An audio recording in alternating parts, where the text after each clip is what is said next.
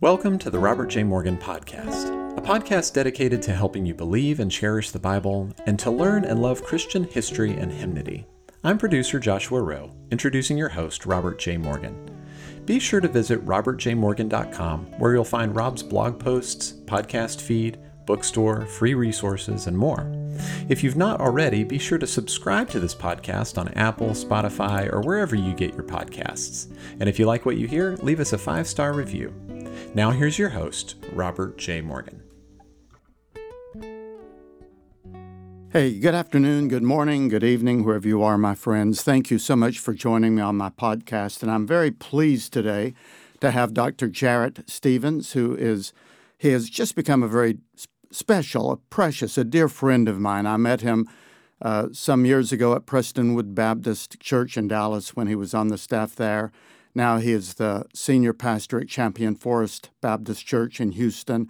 And uh, Jarrett, it's been a real joy to get to know you. Your enthusiasm is just contagious. well, thank you, Dr. Morgan. I love you. And from the first time I met you a few years ago, you've just taken, uh, been so kind to take an interest in me, and uh, just a friendship developed. And I'm just really grateful to know you, and just to know that our friendship has grown through the years.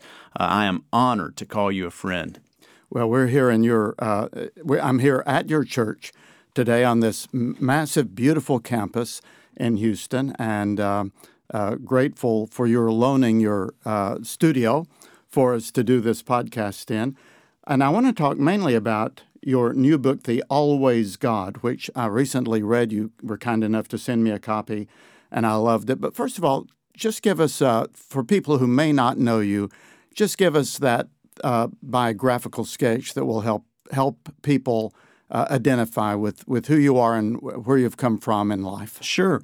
I uh, grew up in a great Christian home in Bossier City, Louisiana, kind of right next to Shreveport, North Louisiana, and have a great mom and dad I tell everybody I'm just so grateful. If they taught me anything, they taught me work ethic. My dad was a blue collar brick mason for 40 plus years. My mom was a, a nurse, and uh, we were, I didn't have everything by any stretch of the imagination, but we never lacked for anything. Uh, they provided for us and loved us, raised us in the church. Uh, I was saved at age 11 at a preteen camp and called to ministry at age 17. And that's all I've ever wanted to do, Dr. Morgan, was pastor a church. And so the fact that I'm senior pastoring here uh, in Houston just blows me away. I wake up every morning and say, pinch me. I graduated from high school, went to Ouachita Baptist University in Arkadelphia, Arkansas and uh, studied Bible there. Went and got my master's at Southwestern Seminary in uh, Fort Worth, and that's when I uh, started my internship at Prestonwood. In a great church in the Dallas area under the leadership of uh, Dr. Jack Graham, and I served there for 20 years and uh, started as an intern, was the Young Singles and College pastor, moved to be the teaching pastor, and then God, in uh, His way, as only He could, opened up this door for me to come to Houston. And my family and I are just so grateful to be here and to live out my calling uh, is just the dream of a lifetime. Well, and uh, I met you when, when we were when I was with Dr. Graham. Isn't he a great guy? I just he, love Jack. He really is a great um, great man, and I tell people all the time. You know, I, I know I woke up on third base and didn't hit a triple. Uh, it's because uh, God's sovereignty and people have put me in place, and He tr- entrusted me with a lot, and I'll, I'll forever be grateful for His influence in my life. And I just want to give a shout out. I was here yesterday, uh, heard you preach. You were beginning a sermon series from the book of Acts. But you are committed, as I am, to biblical exposition in the pulpit. Hmm. And I believe that, I have always believed that that grew churches. It grew churches wider, it grows churches wider, it grows churches deeper. I am so thankful. If I were in Houston, and looking for an expositional church, there's, you know, this is where I would come. Well, I was grateful that you were here. I was my my big regret is that I didn't have you preaching, uh, but I'd been out of the pulpit. But that just means I'm going to have you back, Dr. Morgan. So I'll I'll have you back to preach one of these days. Thank well, you. You let me give the benediction, and that was a blessing. So this is your COVID book. We all talk about our COVID book when yeah. we were sheltered and and uh, were able to give some time to thinking and to writing. And so this book, The Always God I love the three sections. Part one, always here. God is always here. Part two, always working. And part three, always faithful. And in the introduction, you said that God is always, and you have some prepositions there. He is always with you and in you and for you. And I love those prepositions.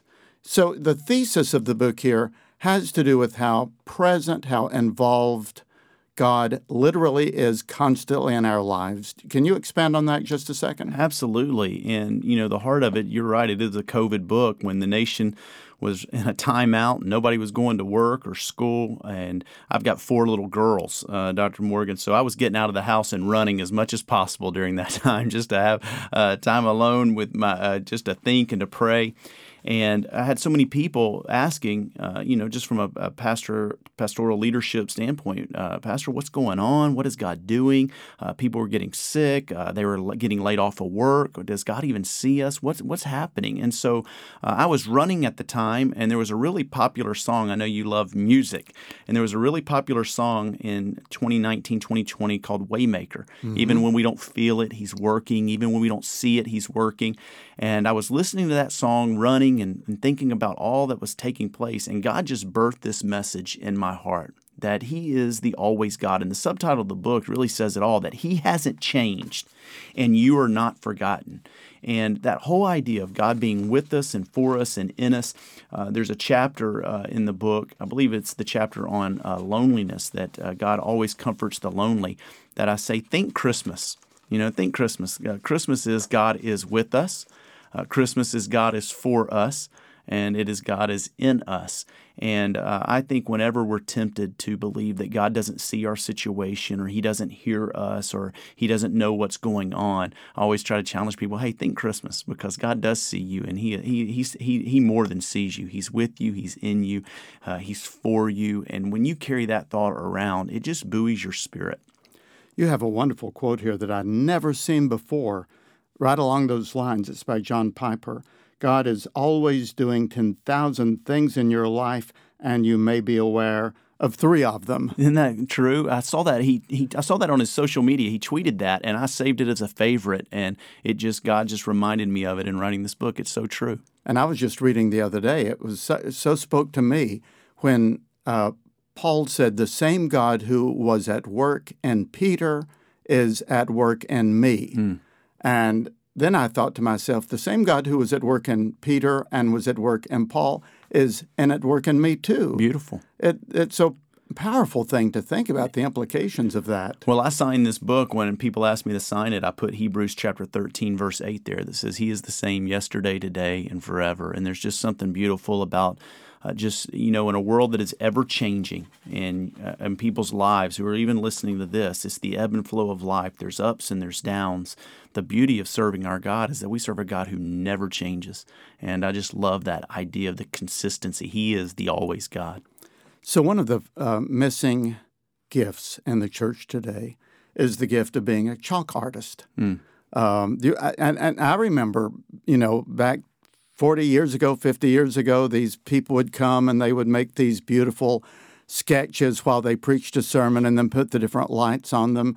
You you remember a particular time? oh my, oh my goodness! It's one of my favorite stories to share. Uh, I can tell you that it was August, the first week in August, 1989. I was a summer camper, a preteen student, 11 years old and uh, we were at preteen camp, and the the uh, camp artist that week, I didn't remember his name, Al Bohl, B O H L, and every night he spoke, he would have a chalk talk, and he would draw that chalk, and then for the illustrative truth, he turned that black light or a fluorescent light on that, and that those, hidden yeah. picture would come out.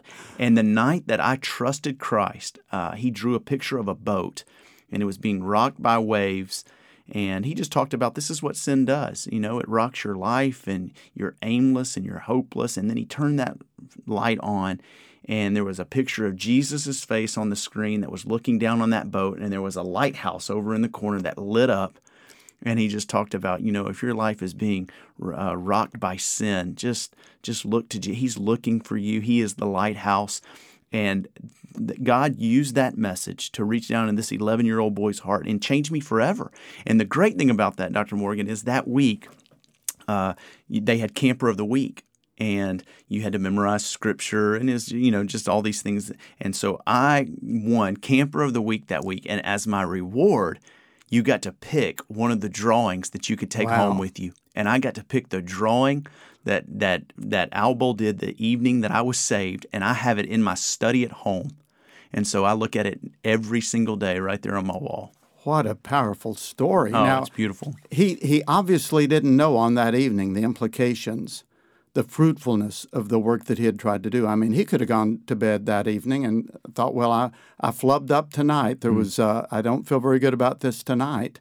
But one of the, the leading pastors that I know in this nation now came out of that experience. It's a beautiful truth. And I thought about that a few years ago. And I actually, I think it was on the 20th year uh, anniversary of me being saved. I reached out uh, to him and just told him what I was doing. And I said thank you to him for uh, just want, really wanting to bring to light exactly the truth that you just shared. And then I called my counselor. I looked up my counselor from that evening.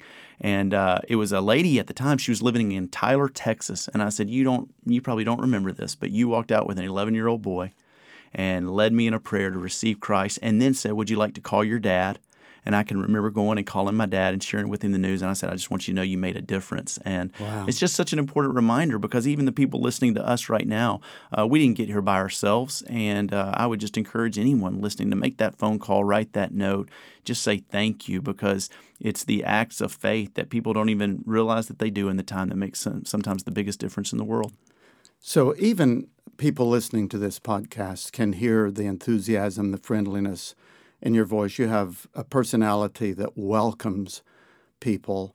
And you seem to be one of the most functional people that I know. Uh, you know, when I look at you, I don't see any dysfunction. I'm sure there's there's there's problems there, but I mean, you you are so you're bright, you're articulate, you're outgoing, you have good leadership skills, and yet I was so surprised in reading this book that there was a traumatic experience in your life, and I would never have guessed it, but it was you had to rely on prayer before you even talked to your parents. Mm. And I don't want to go too far down this direction, but could you just comment on sure. that? I think it would help sure. people. It's a defining moment in my life. You know, I tell people, and I wrote about this a little bit in my first book, The Mountains Are Calling, uh, where I look at the mountaintop views of Scripture. It's amazing what God did on mountains in Scripture. I've book. Yes, and so I talk a little bit about this story there, but it's such a part of my testimony that I, I share it uh, willingly anywhere I can.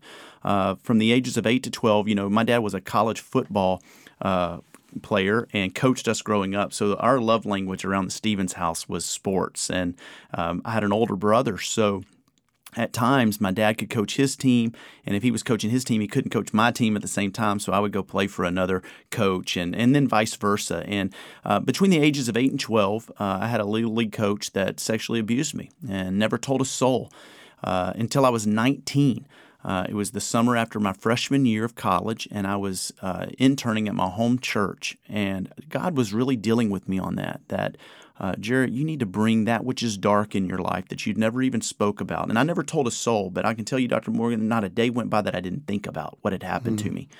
Uh, and I never told anybody for the reasons that many people don't share about sexual abuse uh, in their life. You're, you're shamed, uh, you feel dirty. Will anybody believe me? What would happen if I do tell? But at 19, God uh, was really working on my heart. I was serving at my home church, and the, the thought was, what if I came back and pastored this home church? Because all I ever wanted to do was pastor. And I didn't tell anybody. And there were people in my ministry, under my ministry, that uh, kids that maybe were being abused that I could have prevented. And then that thought just haunted me. And so I was driving to work one day and I saw this truck coming. And in the truck, I knew the truck uh, because was, I'd, I'd ridden in the truck before. It was my coach that had abused me. And he had two kids in the car. Mm-hmm. And I hmm. just knew in that moment I, had, I have to say something. And so uh, that day I prayed and I said, God, if you really want me to, to say something, uh, then I, I, need my mentor, uh, who was a, my student pastor at the time, to be at the office. And I called him up, and he was there. And I said, I need to come talk to you. And so he was the first person that I told uh, ever. And I told him with fear and trembling. And he did something that was really wise. He said, Jarrett, you're 19 years old. You're an adult. You don't have to tell anybody. But I really want to encourage you to tell your parents. And that was the one thing I didn't want to do because my parents were so involved in my life. They loved me, supported. I knew it would break their heart, but I told I made a deal with God, Dr. Morgan. I said, "This is bigger than me." And so I'm going to tell this this secret that I've carried and whatever the next person tells me to do, I'm going to trust God that that's from you. And so my student pastor said, "Tell your parents." I told my, my, I remember being so scared when you talk about the question was about praying. I went into an old prayer room at my home church, and I just laid on the ground and I just face first. It's that verse in Romans chapter 8 when you don't know what to pray for, the Spirit Himself intercedes with groanings that you do not know. And that was what was happening in that moment. And I think that gave me the strength to tell my parents. I went and told my parents that evening. They wanted me to tell the police, and so that was the next thing. I told the police. Uh, ultimately, uh, the coach was confronted. He was arrested. Uh, justice uh, was was uh, put forward as it should be, and uh, it's a real story of God's faithfulness in my life and just His healing in my life. And I can't tell you the number of times that I've shared that story, and I'm even sharing it again now, where somebody was listening and uh, said uh, came up after and said that you know what that happened to me. I never told anybody, and so uh, what I you know I, tell people I would never wish it on anyone, uh, but uh, and I don't know that I'd want to go back and relive it, but I'm so grateful for God's grace. Uh, because just in being able to share the story, it's brought hope and encouragement to so many people. I don't think I'd change a thing. We can comfort others with the comfort we ourselves have received. That's right. The Bible says. And even what you've just said on this podcast may be of tremendous encouragement mm. uh, to someone else. Well, I just want to tease this story. We I don't have time to go into it, but you have another great story here about how your brother became a prodigal. Yes. But over time and quite a bit of time, mm-hmm. but in definite ways, he came back to Christ. Uh, I'll just let people read about that book, but I want to end up with with um, or, or, read that story in your book. But the final two chapters uh, are trust in God and hope in God. So, uh, Jarrett, sometimes I have um, a little trouble defining the difference between trust and hope because they certainly are cousin terms. Mm-hmm. But uh, but you have two distinct chapters here, and they're both excellent. But could you just discuss that sure. when you think of trust and when you think of hope? We know how they're alike, but but how are they different specifically and practically? Yeah, you know, I, I have two words written in my Bible over and over and over again. It seems to be a theme that comes up out of the scriptures, and it's the word trust and entrust. I mean, you read the mm-hmm. Psalms especially. Trust the Lord and entrust your life, your ministry, your family, uh, your resource. Trust every entrust everything to Him. And so, because of who God is, uh, we can trust in Him, and because we can trust in Him uh, to your to use your your terms, they are cousins. You can always hope in him because he'll never fail you. He never has failed you. He never will. And so uh, I, I, look at those two terms as like twin towers, if you will, of the Christian faith. Uh, we can trust in God, and because of who He is, we can hope in Him.